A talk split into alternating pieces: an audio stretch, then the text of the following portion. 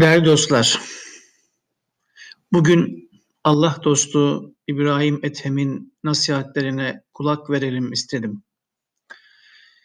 İbrahim bin Ethem'in nefsime uyup günah işliyorum diyen bir kişiye tavsiyelerinden bahsetmek istiyorum. O büyük zat diyor ki, günah işleyeceğin zaman Allah'ın yarattığı rızkı, gıdayı yeme.'' Suyu içme, havasını teneffüs etme. Çünkü hem Allah'ın yarattığı rızıkları yiyeceksin hem de ona isyan edeceksin. Bu olmaz. Günah işleyeceğin zaman Allah'ın mülkünden çık ve başka bir yere git. Çünkü Allah'ın mülkünde oturup ona isyan etmen doğru değildir. Günah işleyeceğin zaman Allah'ın görmediği, işitmediği bir yere git ve orada günah işle. Çünkü Allah'ın huzurunda günah işlemen gafletin de ötesinde bir davranıştır.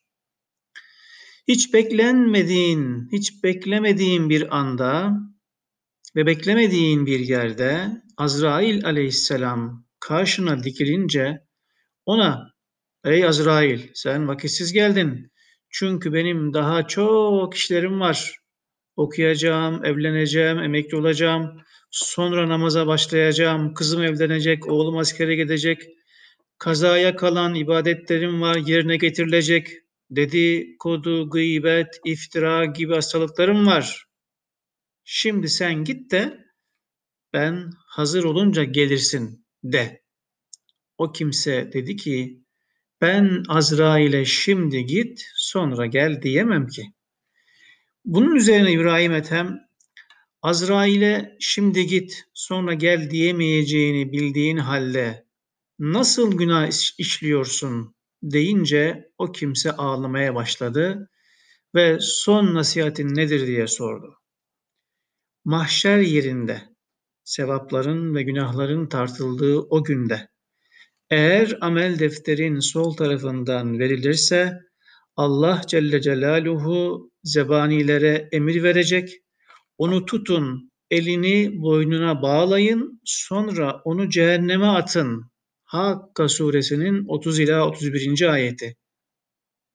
İşte o zaman zebanilere karşı diren, ellerinden kaç ve cehenneme gitme. O kimse yine ağladı ve tek bir kelime konuşamadan İbrahim Ethem'e sarılıp ayrıldı. Bu nasihatlerden sonra günah işlemek ister misiniz? Bile bile Allah'ın mülkünde onun rızkını yerken, havasını teneffüs ederken Allah'a isyan etmek akıllı insan işi değildir. Cuma'nın bereketi hepinizin üzerine olsun.